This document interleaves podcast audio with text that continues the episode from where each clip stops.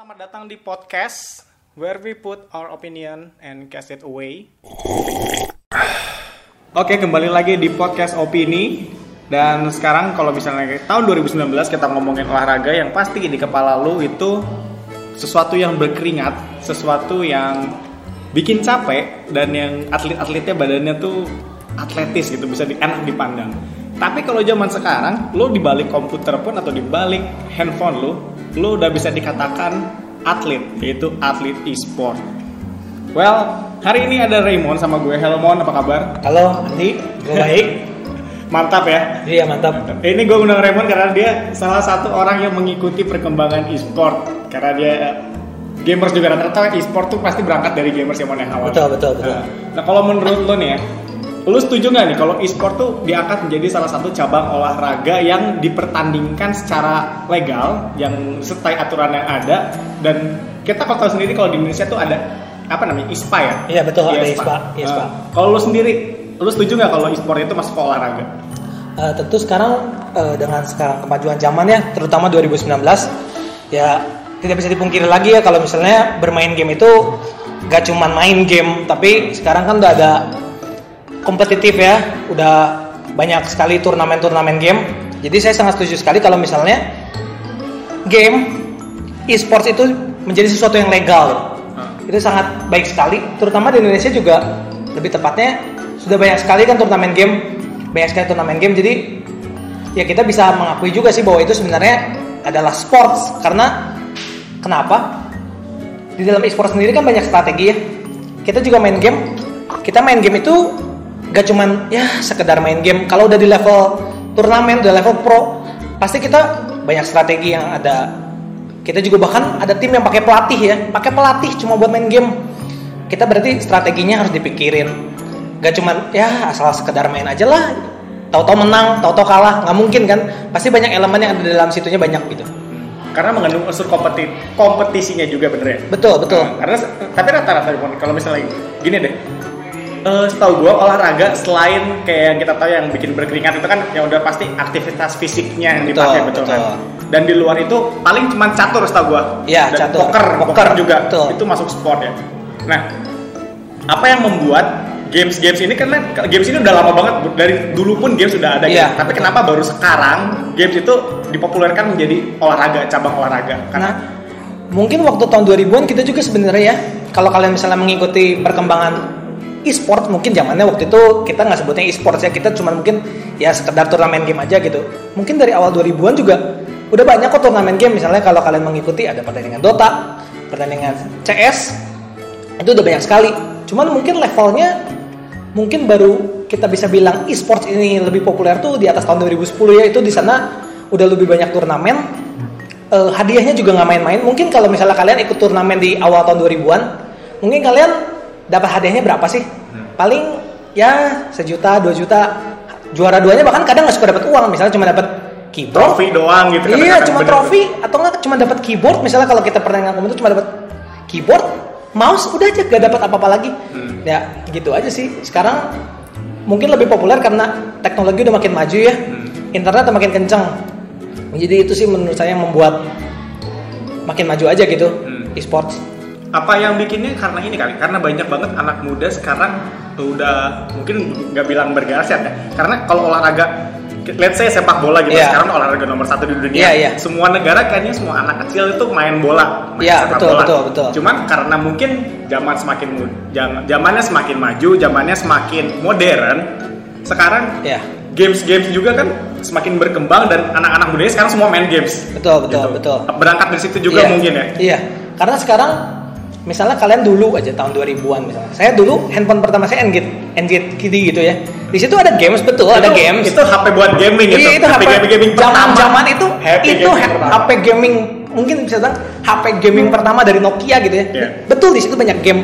Tapi kan di situ kan tidak ada unsur kompetitif kan karena itu kebanyakan gamenya single player. Iya betul. Nah sekarang dengan kemajuan teknologi, handphone kita bisa main game di handphone yang lebih canggih. Tentu saja kalau kalian tahu misalnya Mobile Legend, Arena of Valor, PUBG Mobile dan segala macam.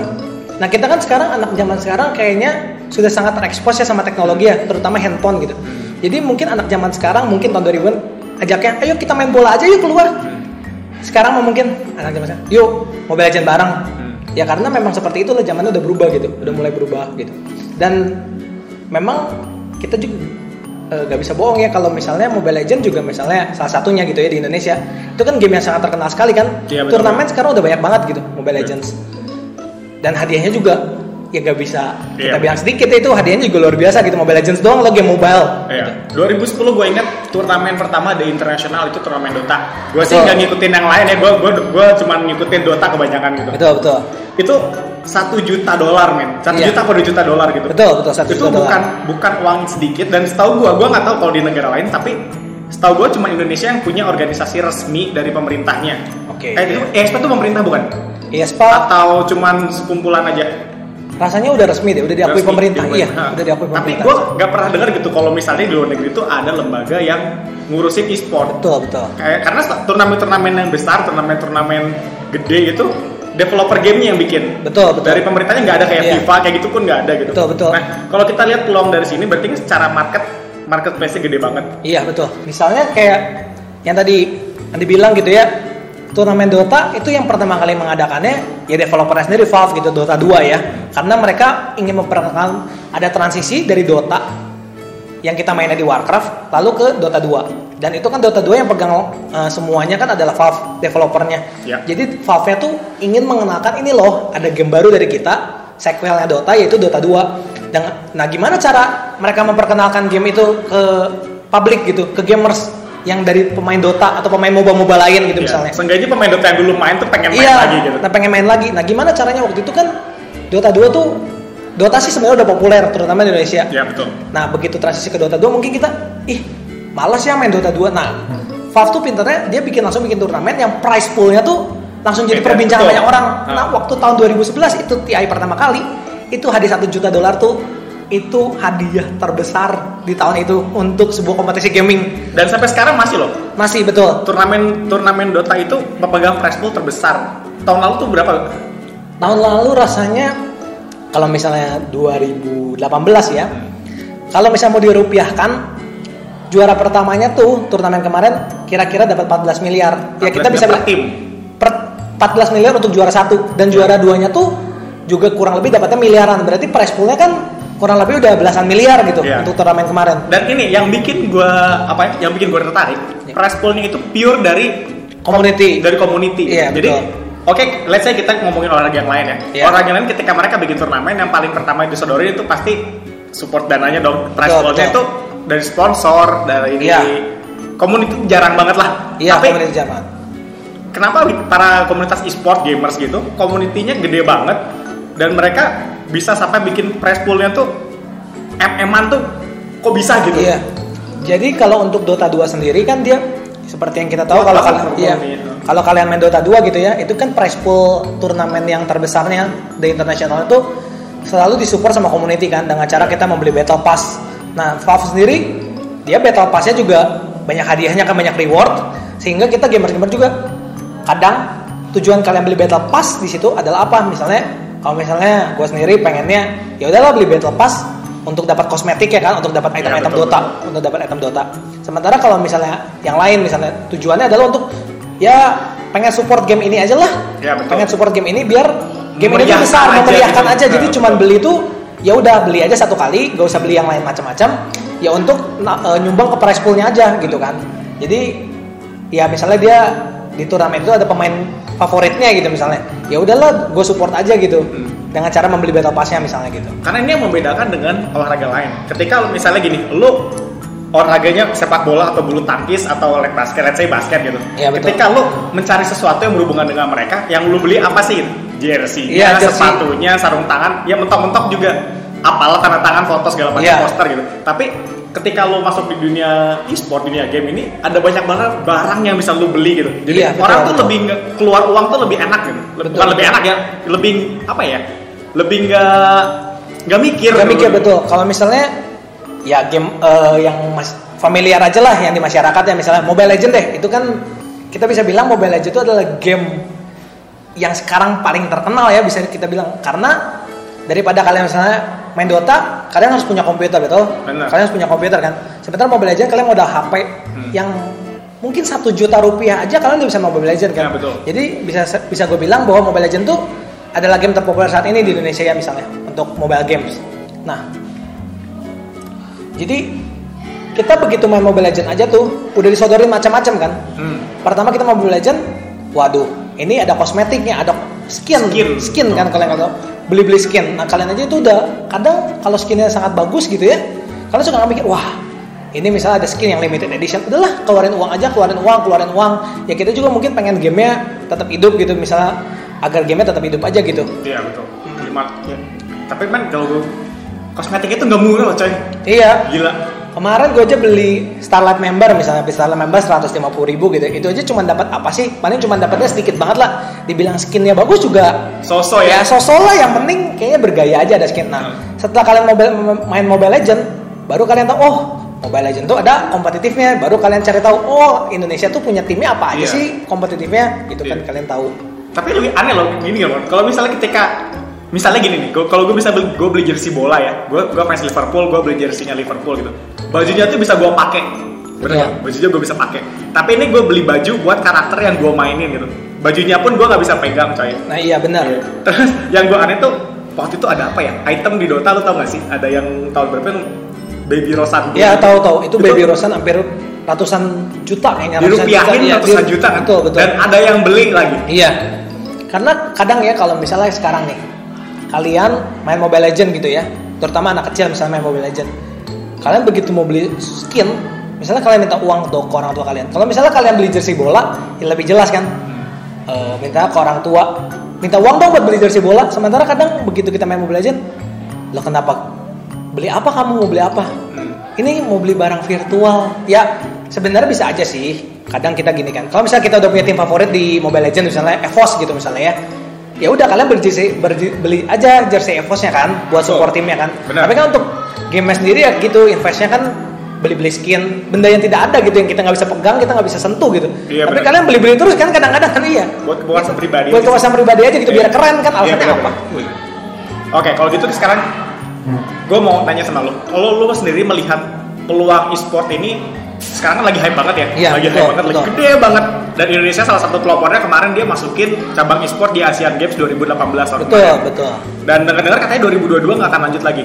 kemarin sih sempat baca berita katanya 2022 tuh gak bakal ada lagi cuman ya semoga aja ya ada ya biar kita para gamers gitu ya Tapi kalian semua hype-nya tuh hype sementara aja atau kalau kalau menurut lo atau bakal terus menurut ada? gue sih ini bakal Apa? lanjut ya ini e-sports ini sekarang udah benar-benar jadi sebuah bisnis ya kalian kalau misalnya lihat turnamen aja game sekarang. Hah? prize poolnya udah nggak main-main. Venue yang dipakainya juga benar-benar venue yang bagus. Hah? benar-benar udah sangat profesional lah. Turnamennya gak kayak dulu gitu. Turnamennya benar-benar on the line. Kalian aja sekarang misalnya dulu mungkin ya tahun 2000 gitu bilang ke orang tua kalian pengen jadi pemain game profesional pengen jadi pemain game profesional. Orang tua kalian bisa dapat apa sih jadi pemain Iya, benar, benar, benar. pemain game profesional bisa dapat apa sih coba berapa sih hadiahnya kalau menang turnamen Hmm. misalnya sekali menang turnamen dulu misalnya anggaplah 5 juta gitu ya Hmm. 5 juta itu kalau sendirian kalau kalian tim berlima berarti seorang cuma dapat sejuta kan Iya betul. Nah, cuma dapat sejuta. Sementara sekarang, kalau misalnya 2019 kalian datang nih ke orang tua kalian, pengen jadi pemain game profesional, mungkin orang tua kalian juga kalau misalnya mengikuti perkembangan zaman gitu ya, pasti mikir, wah memang ada potensinya gitu untuk menjadi seorang pemain game profesional. Tentu, maksudnya kita juga gak bisa sembarangan gitu jadi pemain uh, gamers profesional gitu ya, karena kan misalnya kita olahraga tradisional aja, main bola, tentu kan di situ ada skill kan Iya betul. kadang ada bakat juga yang terlibat di situ. Game juga seperti itu. Kita nggak cuman kayak jago sedikit terus ah ini mah gue jago nih pasti gue bisa nih Iya. ngalahin tim-tim profesional. Iya. Ya kan nggak gitu. Kadang di situ juga kita kan main game juga gak bisa cuman kayak sembarang main. Kita kan banyak strategi di situ. Iya. Kita juga harus latihan kan. Iya. Misalnya Iya. betul kan seperti itu. Yang dibikin apa? Yang bikin e-sport atau games dunia games ini dipandang sebelah mata mungkin dari sisi tadi itu mon. Karena kalau lu misalnya lu jadi atlet bulu tangkis, lu atlet sepak bola, lu atlet basket atau atlet yang lain, Betul. itu lu membutuhkan proses yang lama gitu. Iya, betul, Lu latihan, betul. karena Iya. dari kecil lu dibiasain harus Iya, tiap hari betul. segala macam. Tapi ketika lu sebagai gamers nih profesional gamers, Iya. orang tuh nggak lihat lu latihan gitu. Iya betul. Lu main aja gitu. Iya main aja. Betul. Kayak misalnya kita lihat ya pemain game profesional misalnya tim apa gitu ya. Kita lihat kayak mereka ih enak banget mereka main game doang. digaji misalnya kalau udah masuk organisasi yang benar-benar uh, established gitu yang udah benar-benar bagus Ah. kayak digaji per bulan belum uang turnamen kalau menang gitu ya kayak terus kita lihat cuma wah gila main game dong dibayar coy. Kapan lagi main game dibayar? Tapi kan kalian nggak lihat perjuangan di belakang itu misalnya anggaplah yang paling simple misalnya kalian tahu Counter Strike Ya. itu kan untuk misalnya kita nembak dengan akurat misalnya langsung headshot atau segala macam kan itu gak cuma begitu kalian gerakin ya headshot ya headshot. Kan kita juga kan itu ada latihannya bisa 7 sampai 8 jam gitu sehari 7 sampai 8 jam kita strateginya gimana? Nembak aja dulu nembak aja latihannya lama.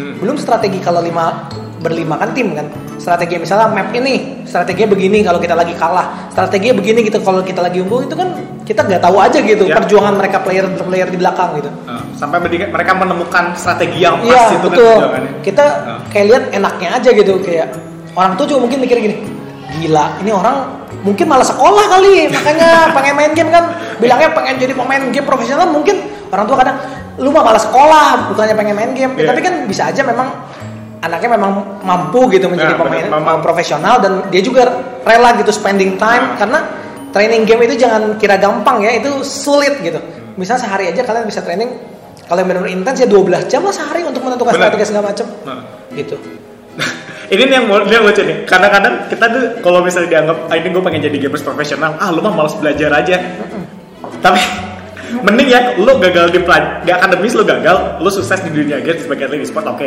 Ini masalahnya tuh ada yang gagal di dunia pendidikan. Jadi atlet aja nggak jago-jago banget. Nah. itu Itu- mana itu kasihan banget dah. itu kasihan ya gimana itu ya? mau, itu mau ngapain? Hidupnya nggak tahu tuh. Jadi pada akhirnya juga kalian juga harus ada limitasi kalian Iya. sendiri ya. Kalau misalnya nih anggaplah gue aja nih gue main Dota tuh udah lama banget. Gue main Dota pertama tuh udah dari tahun eh, mungkin 2005. 2007 2007 Oke. pada kali main Dota tuh 2007 ya main mah terus sering. Mungkin kalau bisa dibilang maniak dulu maniak banget. Tapi pada akhirnya gue di sini sini aja gak jadi pemain eh, game profesional. Iya. ya kenapa? Karena memang gue tidak spending time nya tidak segila itu.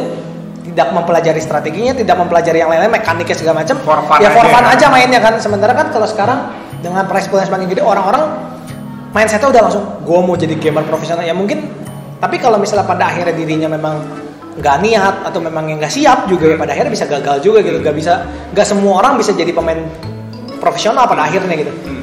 Oke, balik lagi tadi nih yang masalah apa namanya Asian Games yang terancam katanya 2012 eh 2022 2022 2022 kayaknya nggak akan ada cabang e-sport lagi. Iya, betul. Nah ini kayaknya nyangkut di kemarin berita yang masih panas hot yang topik itu yang PUBG masalah PUBGM di di ban gitu katanya. Nah, iya, betul. PUBGM di ban dan beberapa games kayak Counter Strike dan game-game FPS banyak first Iya. person shooter.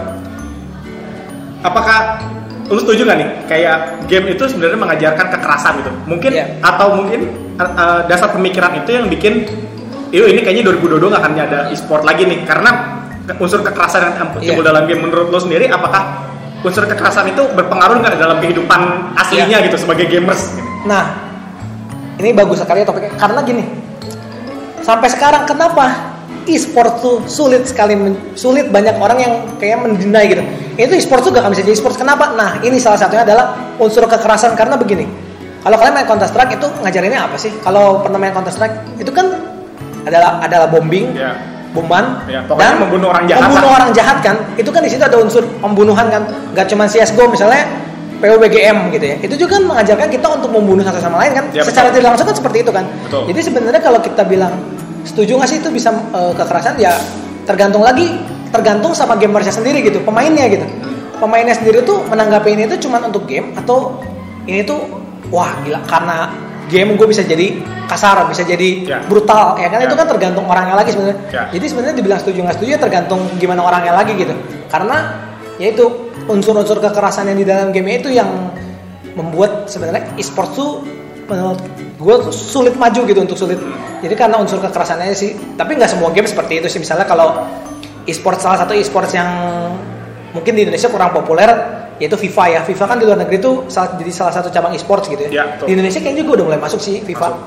Cuman nah itu kan tidak mengajarkan kekerasan kan kalau Ya. FIFA kan cuma main bola kan. Ya. Nah, itu mungkin bisa diterima lah kayak gitu.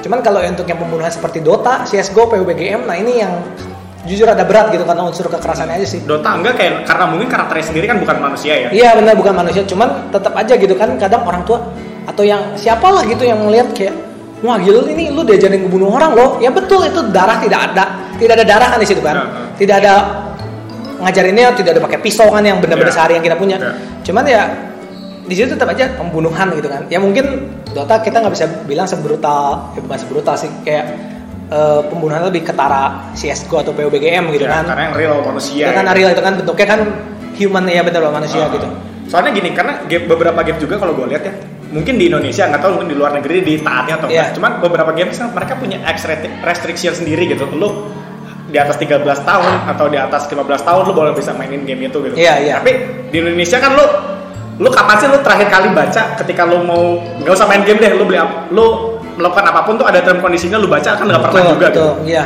Jadi ya gimana gitu cara lu Iya. lu lu bisa bebas mainin apa pun yang lu mau restriksi. Padahal misalnya harusnya anak di atas 13 tahun boleh main, tapi lu Betul. anak SD kelas 6, anak SD yang masih 8 tahun, 7 tahun main game itu ya terpengaruh kan kita nggak tahu juga iya gitu. betul kadang kita juga ya sulit juga sih kalau udah seperti itu kayak kemarin-kemarin sih sempat baca ada pemain yang umurnya kayaknya masih belasan tahun ya mungkin 12 atau 13 tahun tapi dia udah jago banget gitu main CSGO-nya Iya. gitu. Jadi dilema gimana juga kan? dilema juga gitu dia punya potensi gitu Nah. potensi untuk menjadi pemain profesional. Cuman kalau kita ujung-ujungnya kita eh lu nggak boleh main itu loh lu tuh anak kecil juga, juga sulit ya gimana ya? Jadi akhirnya ya ya udahlah kita pikir selama eh, masih mungkin dalam pengawasan ya kita masih oke oke aja sih sebenarnya.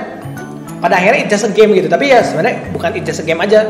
Game tapi kalau misalnya kalian udah jadi pro kan itu kan Mata pencarian juga. iya udah mat- jadi mata pencarian gitu. Udah benar-benar hidup kalian tuh on the line gitu kalau kalian jadi gamers kan. Misalnya misalnya banyak yang jadi gamers kan pasti bukan di umur yang udah rada tua kan bukan di umur 30 gitu atau Iya, 40 betul. kalian menjadi atlet kan.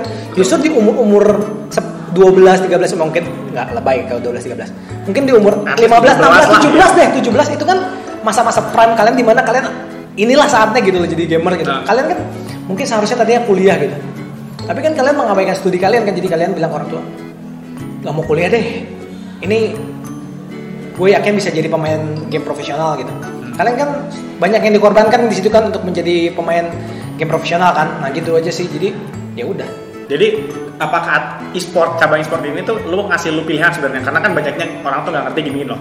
Eh pertama ketika lu memilih jalur e-sport tuh lu seakan-akan lu mengabaikan pendidikan gitu. Betul, betul. Seakan-akan lu menyingkirkan pendidikan jadi nomor Iya, sekian betul. gitu.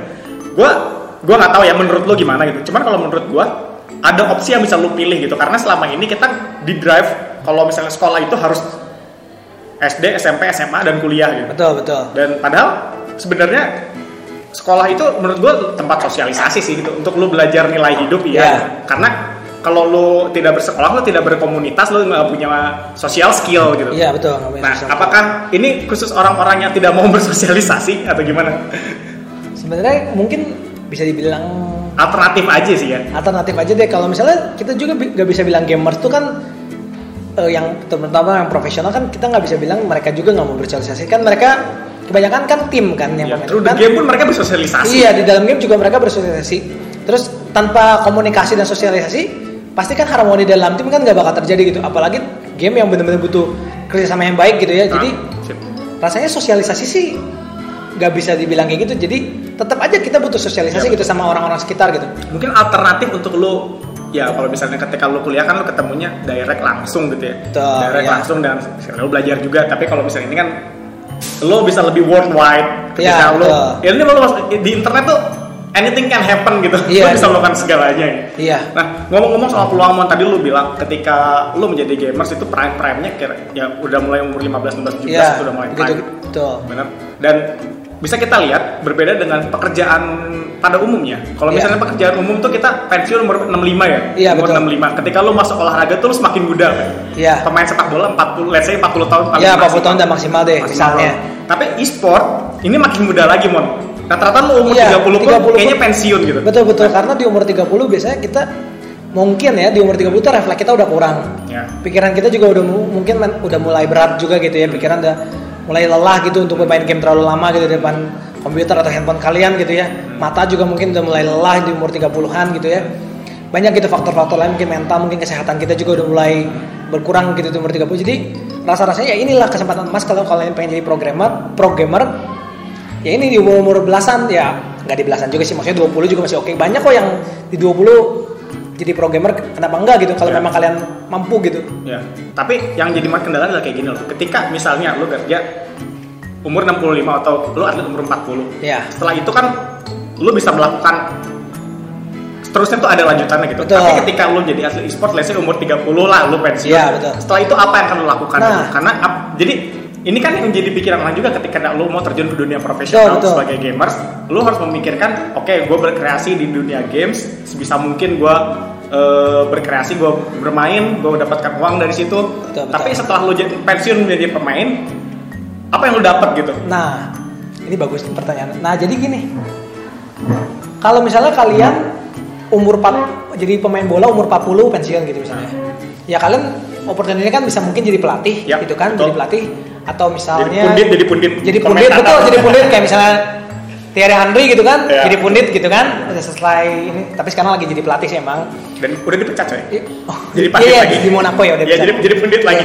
Nah, jadi kalau gamers ini ya, kalau bukan di luar negeri sih, di Indonesia udah begitu ya. Jadi gamers tuh kalau misalnya di waktu luang yang mereka nggak ini, mereka tuh bikin video YouTube, ya kan? Oh, streaming, Bikin video, streamer. streaming di YouTube atau streaming di platform lain, plat- platform lain deh. Misalnya Twitch gitu kan kalau yang populer negeri. Jadi di Twitch juga banyak kok yang umurnya udah 30, 40 tapi mereka streaming gitu karena ya mereka betul di situ kalian masa-masa kompetitifnya mungkin udah habis di umur 30 nah kalian misalnya jago main sesuatu masih jago nih main misalnya main Mobile Legend ya streaming aja gitu di umur 30 jadi nggak usah terlalu kompetitif tapi kalian masih bisa streaming masih bisa entertain gitu fans-fans kalian fans-fans kalian dulu gitu jadi nggak usah berkecil hati misalnya kalau udah 30 harus ngapain dia mau kerja misalnya kalian apalagi eh, pengalaman misalnya 10 tahun deh jadi pemain game misalnya terus begitu kalian udah selesai kalian Iya. bingung juga waduh Karena lu nggak punya CV, iya, lu CV lu iya. tuh kan professional gamers, lu Betul. mau apply kantor mana gitu? kalian mau eh, misalnya mau kerja di mana ya maksudnya kalian juga mungkin bingung gitu udah lupa mungkin ya kayak gue aja misalnya udah lupa gitu misalnya mau ngitung itu aduh udah kebanyakan main game nih udah kelamaan udah beda gitu misalnya udah bingung. Nah kalian ada opsinya sekarang kan bisa streaming gitu kan. Ya. atau jadi kalian jadi content creator di YouTube juga kan nggak masalah gitu. Ya, kalian masih bisa mencari uang gitu di situ gitu. Jadi gak berhenti gitu gamers. Lima umur 40 50 juga banyak yang streaming. Masih ada gitu maksudnya bukan banyak sih mungkin ada gitu yang streaming. Jadi kalian opportunity itu nggak berhenti gitu untuk game. Terutama dengan kemajuan teknologi yang makin canggih rasa-rasanya sih ya pasti makin ada play off masih umur-umur segitu masih ada ininya masih ada kesempatan Masih oke lah ya. masih oke walaupun mungkin kompetitifnya sudah berakhir tapi untuk yang casual casual gamingnya masih ada gitu masih bisa Iya. Kalau gue kalau gue perhatiin sih ini loh, sing sing coy. Nah, sing bisa sing Sing Sing. God, coy. Itu itu orang jago. Itu orang dulu di tim apa ya? dulu sempat di Cloud9 terakhir di tim Iya. yang paling intinya Cloud9 Iya, itu kan maksudnya gue nggak tahu, gue nggak terlalu ngikutin. Cuman tahu gue tuh untuk sekarang ya, itu Iya. kan tim semenjana gitu, bukan tim yang Betul, betul. tier-nya Iya. gitu. Dan Sing Sing ya pro player kita kalau dibandingin sama yang skill kita kita mah tentu di atas. Iya, betul. Di antara pro player yang lain tuh dia biasa aja. Iya, gitu. betul. Tapi setelah dia memutuskan untuk rehat dari dunia e-sport, dia langsung jadi streamer. Wah duitnya coy. Iya, begitu jadi casual streamer karena dia memang dari awal personalitinya memang eh, bagus ya. Jadi dia bisa eh, menarik banyak viewer gitu ya untuk nonton videonya dia gitu kan. Dia streaming juga. Dulu kan dia mantan pemain Dota. Tapi sekarang dia streaming di Twitch pun dia tur eh, game banyak gitu. Misalnya dia main Dota. Kadang dia main casual yang lain misalnya kayak kemarin game PS4 yang Apex paling ya. baru gitu. Apex Legend atau misalnya game PS4 yang terbaru kemarin Sekiro. Dia streaming gitu. Dia jadi nggak perlu main game eh, yang dia dulu mainin gitu nggak usah kompetitif yang penting dia main terus dia bisa menghibur viewernya gitu jadi Iya, betul. nggak usah jago pun sebenarnya kalian bisa gitu kalau misalnya kalian bisa gitu ya tapi ya tentu kadang misalnya kalau gue gitu nonton gamers ya nontonnya mungkin misalnya kayak sekarang yang suka gue tonton kalau yang luar Shroud gitu misalnya dia Iya. Shroud setelah pensiun dari um, kompetitif CSGO gitu ya dia jadi streamer macam-macam dia streamernya main terutama dia main PU PUBG gitu ya ya udah kita nonton aja gitu dia juga nggak berhenti sampai situ dia bisa bikin merch Ya betul. Wah Entertainer macam-macam jadinya. entertainer jadinya entertainer jadinya. Jadi kita fans-fansnya juga banyak yang nonton gitu jadi ya, bekas dari CSGO-nya gitu. Jadi kalau sa- sampai saat ini berarti e-sport itu memberikan pengaruh positif ya buat, Betul. buat sekitar kita gitu, Betul. buat, buat terutama untuk perkembangan teknologi gitu karena gini semakin ke sini kan game itu semakin ngikutin perkembangan jadi teknologinya semakin tinggi Game-nya juga semakin bagus. yes, gamenya semakin bagus lebih kompleks Iya betul. kayaknya kalau menurut gue sih e-sport tuh bakal terus ada gitu bakal terus ada Gua rasa sih bakal terus ada, iya. dan animonya pun makin bertambah Iya karena em, menurut statistik viewer turnamen-turnamen game itu setiap tahun tuh meningkat. Karena sekarang aja terakhir udah masuk sempat masuk TV salah satu turnamen game. Lupa masuk apa. Ya kalau nggak salah di- masuk Iya, iya di Global TV ada. di Global TV kan. Berarti akhirnya e-sports udah nggak bisa dipandang lagi sebelah mata gitu. Kan udah diakui gitu bahwa ini tuh adalah entertainment gitu. Adalah entertainment ini tuh real gitu. Eh, ya kita bisa bilang ya udah nggak bisa dianggap sebelah mata lah pokoknya gitu sih kurang lebih intinya mah Itu yang bagus-bagusnya ya. iya itu yang bagus-bagus Ya, dan yang jelek-jeleknya ada kita ngomong jelek-jelek belak-belakan ya sekarang gitu. Kalau menurut lo dari sisi sebelah mana nih yang kira-kira ini tuh apa sih tuh games itu?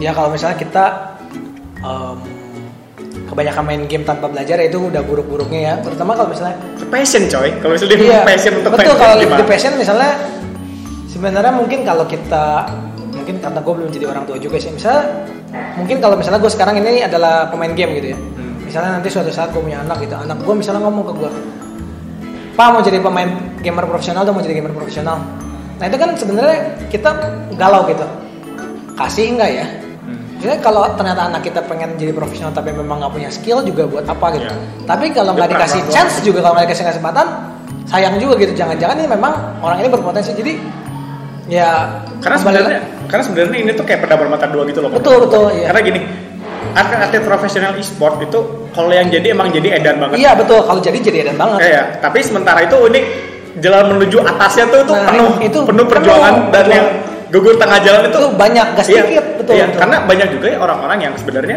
dia udah passion di sana cuman dia ya entah entah keberuntungan atau entah memang bukan jalannya di sana Iya. gugur di jalan tuh wah itu susah lagi untuk mereka beralih gitu. Mereka Betul, beralih betul. jadi yang ke bidang lain. Satu bukan passionnya dan mereka udah tertinggal gitu. Mereka mengabdikan hidup mereka tuh untuk e-sport Iya sebenarnya. itu sudah di situ sih. Karena ya kayak bola aja gitu. Misalnya kita lihat kayak Cristiano Ronaldo itu kan sekarang lagi walaupun umurnya tuh 30 tapi kayak mainnya masih dalam kondisi prime gitu ya. Eh itu Cristiano Ronaldo tuh dia sekalian terakhir body check itu dia badannya badan 27 tahun Iya, coy. dia benar-benar luar Gila, biasa kan gitu untuk kalau Cristiano Ronaldo dalam bola gitu. Nah kalau e-sport sendiri kan ya kita juga sama kayak bola sih. Gak semua orang bisa jadi pemain sepak bola profesional di tingkat tertinggi. Sama game juga gak semua orang ada kesempatan untuk bermain e-sport di level yang tertinggi kan di kasta yang tertinggi gitu. Jadi ya kalau misalnya kita begitu jadi set target kita menjadi pemain profesional tapi ternyata di tengah jam misalnya kita udah coba satu tahun dua tahun gitu ternyata kalian memang bukan jalannya ya bagaimana lagi? Udah susah ya. Kalau misalnya kayak gue juga dulu waktu Dota ya ikut turnamen terus. Sempat beberapa kali ikut turnamen ikut turnamen. Terus kalah terus. Kalah terus. Akhirnya gue sadar memang gue rasanya mah gak akan bisa jadi pemain Dota profesional gitu karena memang berlatih aja enggak nggak mau ngasah kemampuan dan memang rasanya passionnya juga udah bukan gue nggak mau gitu jadi pemain gamer profesional gitu karena memang gue Ya. nggak bisa aja nggak mampu gitu. Gue nggak setry hard yang orang-orang lain gitu Ya. nggak setry hard itu aja gitu jadi kalau misalnya udah di tengah jalan ya gimana ya mungkin kalau misalnya masih passionnya masih gaming ya kita bisa beralih jadi content creator aja lah di ya. YouTube kan Betul, betul. rasanya juga em, di YouTube ya peningkatan youtuber gamer tuh makin banyak banyak banget jadi kalian gak usah pemain pro juga asal kalian bisa streaming memang kalian menghibur misalnya ini deh Kimi Hime itu bukan pemain profesional Iya benar benar benar. Kimi Hime itu bukan pemain profesional dia nggak ada di tim mana pun dia tidak kompetitif Ya ya ya. tapi orang banyak tuh yang nonton Kimi Hime misalnya gitu Iya. kan karena dia memang jago kalian kalau nonton dia main PWGM dia jago banget main PWGM Di luar skandalnya dia. iya ya. di luar eh, Di luar dia sering mengumbar-umbar itu. Betul, nah itu tapi sebenarnya dia tuh adalah pemain yang baik gitu. Dia jago tapi dia nggak main profesional tuh. Iya, Ya, dia, mm, jadi bisa aja dia jadi content creator di YouTube, bisa juga streaming. Ada opsinya kalau kalian memang passionnya masih di sana, terbuka lebar kok maksudnya. Rasanya streaming pun banyak yang nggak jago kok. Maksudnya banyak yang skillnya ya biasa aja gitu. Tapi mereka personalnya menghibur, jadi orang-orang nonton gitu. Mau sekedar buat ngobrol aja gitu misalnya gitu. Sekarang kalian dibanding game di tahun 2000 mungkin di 2000-an sama di 2019 beda kalau kalian main game di tahun 2000 kalian stuck nih bingung mau nyari tutorial ke mana Hmm. mau nyari walkthrough mana Hmm. Sekarang kalau kalian stuck di suatu game kalian ketik deh stucknya di game apa di mana gamenya apa. Kalian pasti banyak sekali nemu tutorial game itu. Jadi game tuh rasanya udah ya udah jadi sebuah yang nggak bisa dipandang sebelah mata lagi. Udah mantep lah kalau kita bisa bilang di tahun 2019 nggak cuma di tahun 2019 tapi di tahun-tahun sebelumnya juga udah luar biasa sekali gitu. Kalau misalnya lo tahu kan sekarang udah banyak sekali kan handphone yang didesain khusus Iya. buat main game. Mobile, Gem- ya. gembar-gembornya baterainya gede Em, jadi bisa tahan lama kan kalau kita bisa main game kan. Rasanya sih kalau menurut gua The difference. Mo- mobile game tuh belum akan mati untuk mungkin ya lima tahun ke depan menurut gue sih mobile game belum akan mati gitu kompetitifnya. Karena sekarang nih game yang rasanya game-game handphone tuh ya ada aja kompetitifnya gitu. Kayak sebelum Mobile Legend misalnya AoV populer Clash of Clans aja ada kompetitifnya Kemarin ada di itu ya. Si Games eh bukan sih Asian Games. Iya ada di ya? Asian Games kemarin ada bukan mungkin bukan COC tapi adanya Clash Royale gitu kan. Iya, betul. Bahkan game itu aja ada kompetitifnya. Nah itu game udah lama. Apalagi sekarang mungkin game makin bagus. Gua rasa sih bakal makin kompetitif sekarang mah. Makin kompetitif dengan adanya exposure yang luar biasa dari media gitu kan.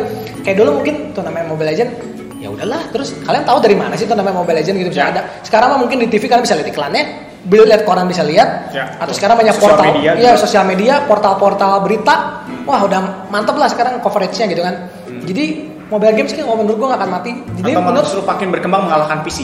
mungkin Mengalahkan kalau konsol. mengalahkan PC Konsol mungkin lain. karena PC juga dia punya keunikan sendiri ya. Untuk konsol-konsol lain kayak misalnya Xbox PS4 Nintendo Switch tapi Nintendo Switch ada kompetitifnya ya. Tahu juga. Nah, Nggak, itu so- kan soalnya gini, karena banyak game dari PC dan dari konsol itu diadaptasi ke versi mobile-nya gitu. Iya. Ketika dulu kita kenal Dota, Iya. sekarang kita ada Mobile Legend, ada Arena of Valor, dan game-game FIFA dari konsol dulu, sekarang Iya. di mobile ada. Yang terakhir PUBG pun konsol kan di PC Betul, gitu. betul. Sekarang mereka bikin mobile versionnya gitu. Iya.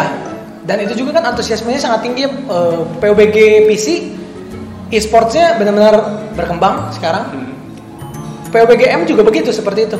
Kompetitifnya makin bagus sekarang di Indonesia terutama rasanya hampir semua organisasi e-sports Indonesia yang punya Indonesia pasti minimal punya divisi Mobile Legend, punya divisi AoV dan divisi PUBG M. Ini kayaknya udah tiga divisi game yang Wajib rasanya wajib punya. ada wajib punya karena ya mungkin ada Animonya paling gede Iya, animonya paling gede karena mobile games lebih approachable gitu. Orang Iya. lebih gampang dapatnya gitu. Iya. Kalian punya handphone udah bisa main. Sementara kalau kalian mau main Dota kalian PC minimal dulu, ya, PC kalau nggak ya oke lah ke warnet gitu. Tapi kan kalau handphone kan zaman sekarang mungkin handphone mah eh, terutama smartphone gitu ya hampir semua orang punya gitu ya. Iya. Hampir semua orang punya. Nah itu kan gampang banget kan dapat Mobile Legends rasanya free to play. Harga 2 Nggak juta harga dapet. 2 juta bisa dapat kalian handphone 2 juta udah bisa main Mobile Legends. Jangan kan 2 juta sejuta gitu ya. Nah jadi rasanya justru mobile games lah yang kita nggak akan bisa nggak bisa bilang dia ngalahin PC tapi rasanya akan berjalannya beriringan gitu walaupun sebenarnya kayak konsol gamer juga ih mobile gaming itu bukan gaming sejati waktu itu kan Ya, betul, betul, bukan betul. gaming sejati lah kayaknya main game di, di handphone tuh bukan lah kalian tuh nggak bisa disebut gamers lah main game di handphone ya nggak bisa gitu juga karena Karena konteksnya gamenya ya. Makanya game ya kan. Terus turnamennya juga udah nggak turnamennya juga besar kok organisasinya udah mantep-mantep. Organisasi sekarang organisasi ya mungkin kalau untuk mobile game organisasinya untuk Mobile Legend, AoV dan PUBG mungkin Indonesia dulu lah yang gua tahu gitu ya Indonesia kan banyak sekali. Tapi luar negeri juga pasti punya gitu kan. Terutama di Asia Tenggara gitu. Pasti mobile eh, mobile game bisa inilah beriringan mungkin sama PC sama konsol sama PS4 Xbox sama Switch Switch juga ada kompetitifnya gue baru ingat juga tadi ada ada kompetitifnya Dari tadi kan kita ngobrol nih seputar games-games yang lagi hype ya, Dota, CS, Mobile Legend, AoV, Arena Valor, Iya. PUBG. Itu game-game kayaknya worldwide known lah, udah semua orang tahu, Iya. seluruh pelosok bumi pun tahu gitu. Iya, Dan betul. dimainin dari segala umur, dari yang paling muda sampai yang paling tua. Betul. Nah, kalau menurut lo ada nggak game di luar 5 game itu atau ya game itu Iya, ya yang menurut lo ini game tuh menarik, tapi kenapa kurang populer gitu? Kalau gue, kalau gue pribadi banyak banyak game-game kayak trading card game. betul. Trading card game itu komunitasnya gede men, Iya. banyak dan tapi nggak tahu ya entah mereka santun gitu nggak mau go public, go public sih, cuma Iya. mereka kadang-kadang tuh turnamennya tertutup gitu, nggak orang Iya. banyak yang tahu gitu. Betul. Kayak misalnya di Indonesia juga banyak kok turnamen Yu-Gi-Oh, turnamen Karate Vanguard, turnamen MTG itu juga ada. Cuman mungkin kalau misalnya gua gitu ya lebih sering ngelihat ada turnamen game dibanding turnamen card game. Ya card game tuh kayaknya dapat beritanya susah gitu. Kayak bukan susah ya, tapi kayak gua kalau misalnya buka Facebook lebih sering lihat beritanya tuh turnamen game gitu di berita-beritanya juga bukan Iya. turnamen ini apa karena gua follow-follow page seperti itu cuman rasanya sih tapi turnamen card game juga gak kalah seru kok di Indonesia juga ada scene-nya gitu terutama kartu-kartu yang tadi gue sebut kayak Vanguard, MTG, Yu-Gi-Oh itu masih belum mati di Indonesia gitu malah hidup gitu hidup di sini Iya. Nah kalau misalnya game apa yang belum masuk? E-sports? Mungkin- Yang lu gatel gitu, ini game rame nih gitu, ini game waduh kenapa kau masuk? Iya, kalau misalnya sekarang gue lagi getol nih main Ragnarok Mobile, tapi sih rasanya kalau Ragnarok Mobile sendiri kalau untuk jadi e-sports juga kita juga nggak bisa ngomong ya. itu game sultan coy. Pay itu to win coy. ya, game- ya, kita bisa bilang itu pay to win. Sementara kan kalau kalian main Dota atau main Mobile Legend deh kalian kan nggak pay to win banget kan kalian punya skin pun Iya. mau skin kalian harganya 10 juta pun kalau memang Nggak kalian nggak bisa main ya sama ya skinnya 0 rupiah juga rata kan sementara kan kalau yang pay to win kan kalau kalian ngeluarin 10 juta sama yang ngeluarin 0 rupiah kalau yang 10 juta yang benar-benar makanya dengan baik ya pasti bisa ngalahin kalian gitu yang walaupun tentu kalau kalian yang 0 rupiah tapi try hard sekali super try hard pasti bisa ngalahin Sultan tetap tapi kalau yang Sultan terus try hard hard ngeluarin duit ya. iya, Try hard kalian duit. try hard Sultannya try hard kalian yang ngeluarin duit Sultannya ngeluarin duit. Ya Susah itu ngomong ya. juga. Nah ini kayaknya game yang menarik yang belum masuk e-sport mah udah. Kayaknya Hago aja deh. Hago tuh banyak game tuh. Udah kayaknya Hago tuh. kompetitif lagi. Banyak kan game kompetitif kayak misalnya dorong dorong dorong dorong domba tuh. Tuh udah jadiin kompetitif aja tuh itu itu dorong itu domba. by luck coy. Game dorong iya sih domba betul. itu. di situ ada eh, RNG-nya kan ada keberuntungan di situ. Cuman ya mungkin bisa atau nggak turnamen ini ada knife throw dulu gue suka main tuh Ya, knife ya. throw nah udah itu kompetitif knife knife throw aja tuh suruh kompetitif siapa tahu kan zaman zaman kita dulu tuh kita main ini ya kalau trading card game tuh Yu-Gi-Oh tuh Betul, Yu-Gi-Oh. MTG dulunya kan yang paling tua Iya, kan MTG.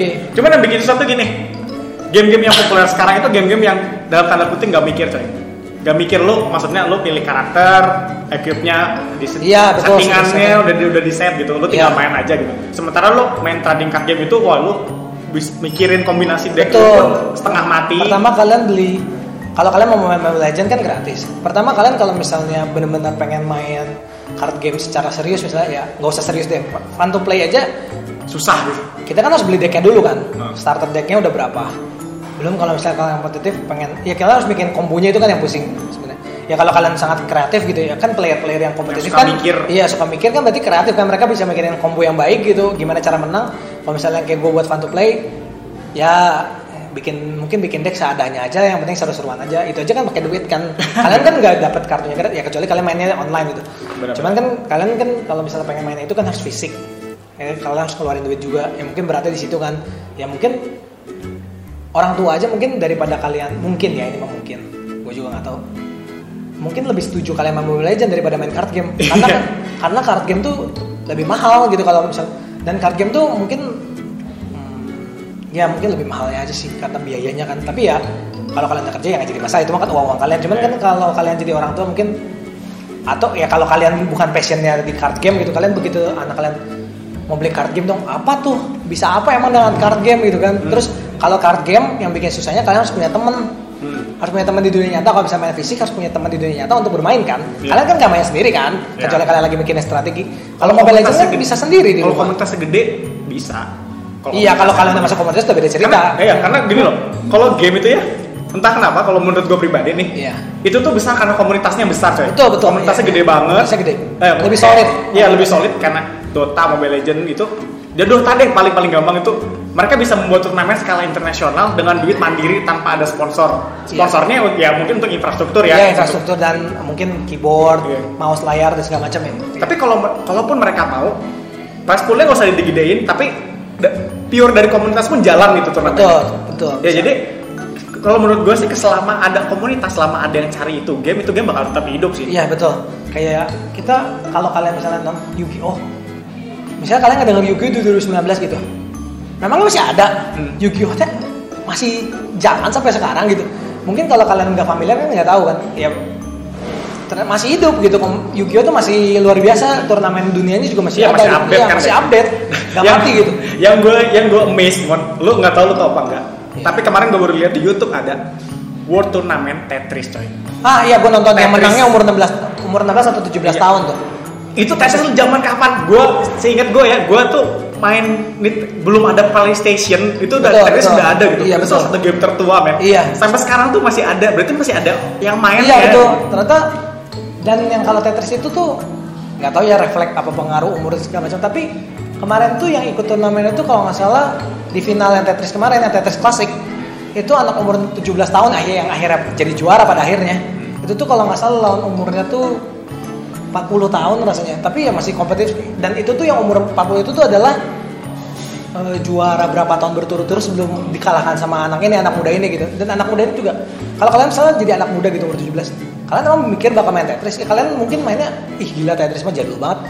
Udahlah mending main game yang Nggak pasti tahu. pasti aja ya nggak tahu. Mungkin bahkan nggak tahu Tetris apa. Kalian kan pasti tahunya kalau ini anak zaman sekarang kan udah punya handphone ya mainnya Mobile Legend anak-anak zaman anak-anak zaman sekarang anak kecilnya lebih tahu Mobile Legend lah daripada Tetris pasti kan Iyalah, nah makanya kenapa hebat juga gitu karena community kan berarti turnamen chat Tetris itu masih bisa ada kan pasti karena community kan dan Dan ada yang mengenalkan Tetris ini entah dari mamahnya, entah dari papahnya. Iya. yang, eh gue dulu gue main Tetris loh karena mau 16 tahun sekarang tuh karena gue gak mungkin banget bisa iya bisa main Tetris. karena eh, kita mungkin nggak kan kalau anak umur sekarang gitu ya misalnya enam enam tujuh tahun ya kan nggak akan research tentang Tetris kan kalau misalnya dulu gue umur 6 sampai 7 kan dapat gimbot itu kan situ ada Gimbot, Tetris ya, ada Tetris ya kan Iya. sementara kalau itu kan anak zaman sekarang kan nggak tahu kan pasti tahunya ya Mobile Legends ya mungkin ada pasti pengaruh orang tuanya dulu gitu Iya, orang tuanya memperkenalkan. memberitahu atau mungkin ada temannya penggemar game klasik jangan-jangan ya bisa aja tahu game, -game Iya. klasik gitu Iya, intinya komunitas penting banget ya. Kalau misalnya soliter ada komunitasnya mungkin dibikin turnamen juga Iya. soliter. Solita bisa kayak game-game klasik juga banyak banyak kok ininya. Kayak gak mati lah. Kayak Mario yang zaman dulu masih banyak. Oh, masih ada main? masih ada orang streaming speedrun. Jadi orang-orang bukan mengincarnya tuh tuh bukan tamat tamatnya kayak gimana tapi pacap-pacap tamatin game sekarang. Kalau untuk game Oh, speedrun tuh gitu ya? speedrun tuh seperti itu. Jadi mereka tuh pacap-pacap gimana clear semua state dengan waktu tercepat. Nah itu juga ada world recordnya gitu jangan jangan kira cuma speedrun kayak dan speedrun itu susah loh makanya kita harus latihan berkali harus latihan terus untuk Ya. bisa kita movementnya benar-benar fluid gitu benar-benar lancar kalian pas lagi speedrun gitu dan ya itu banyak faktor lah pas lagi speedrun juga kadang-kadang kita lagi sial misalnya atau apa banyak ada ada ada aja Kon- konsolnya ngehang misalnya kan ada aja gitu menarik sih, menarik, menarik, menarik.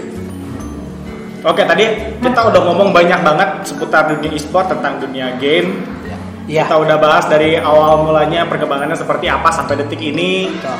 Banyak banget ternyata peluangnya gede juga. Betul, betul. Ternyata eh, jadi gamers itu susah ya, nggak jadi susah gak gampang nggak sekedar main game doang. betul Gitu. betul sangat betul Kalau menurut lu di Indonesia nih kita nggak usah ngomongin luar lah. Di Iya. luar, di, kalau di luar mah kita nggak udah jelas beda budaya, orang-orangnya lebih terbuka, Betul. orang eh, mungkin lebih diterima.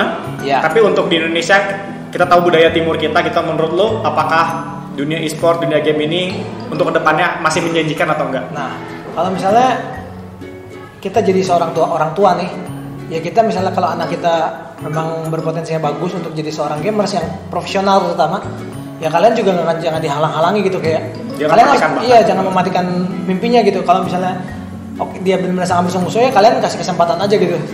Cobain kamu setahun. Ya walaupun bagi kita mungkin orang tua, aduh gila ini orang nggak jadi gak sekolah misalnya atau jangan-jangan jadi nggak kerja lagi. Atau misalnya jadi studinya terbengkalai gara-gara cuma buat main game. Tapi kalau misalnya dia memang berpotensi ya kita jangan halang-halangin. Untuk anak muda juga kalau misalnya kalian merasa bisa gitu ya langsung aja ngomong ke orang, ke orang tua. Walaupun mungkin orang tua kita juga nggak bisa terima tapi kalian harus berjuang ya gitu kalau memang passion kalian di sana. Kalau misalnya kalian pada akhirnya nggak bisa jadi pemain e-sports yang kompetitif ya udah kalau misalnya kalian memang potensi di games banyak kok platform-platform yang lain kalau misalnya YouTube kalian bisa jadi content creator bisa jadi streamer casual ya macam-macam lah jadi ya dream big aja gitu apa pun pada akhirnya kalian mau jadi apa gitu pada akhirnya ya main game main game aja gitu kalian bisa mainnya macam-macam gitu Hmm. kalian bisa main yang normal-normal aja atau kompetitif itu pada akhirnya menjadi pilihan kalian lagi gitu Itu untungnya kita hidup dalam modern zaman modern kayak sekarang. Iya. ya. Lu mau jadi apa pun lu bisa gitu. betul Itu betul yang enak banget. iya Oke, poin yang penting banget dari Raymond, apa pun lo lakukan tetap minta restu orang tua lu. betul Orang tua lu tuh harus support ya berarti ya. Iya, karena j- jadi begitu kalian jadi orang tua juga, jangan cepat mematikan. Ya kalian orang tua juga jangan eh, pemikirannya jangan terlalu kolot. Jadi kalian begitu nggak dengar e-sports, ya kalian cari tahu lah sebagai orang tua gitu. Teknologi udah gampang.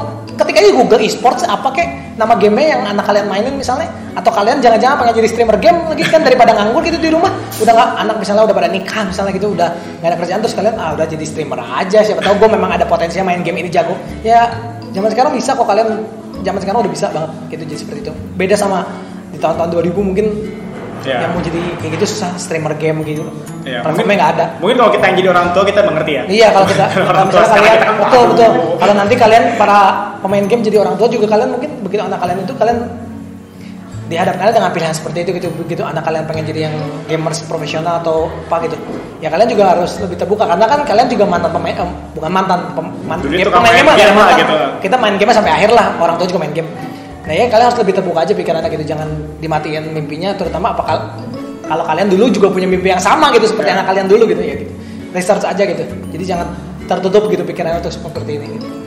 Oke, sip. Oke, that's all for today. Terima kasih Raymond, thank you banget. Iya, thank you Kita juga. mau ngomongin e-sport banyak banget. Kita udah ngupas segala hal untuk potensinya, untuk sisi baiknya, sisi negatifnya. Tetap ini peluang yang besar banget. Yang mumpung sekarang lagi in, lagi Iya. hype. Lu kalau mau gali potensi lu, siapa tahu lu punya potensi di sana, lu punya passion di sana. Jangan takut untuk bermimpi ya, Mon ya. betul jangan takut untuk bermimpi Oke, sekian dulu gue Andi dan Raymond. ya Bye, sampai jumpa di kesempatan berikutnya. ya bye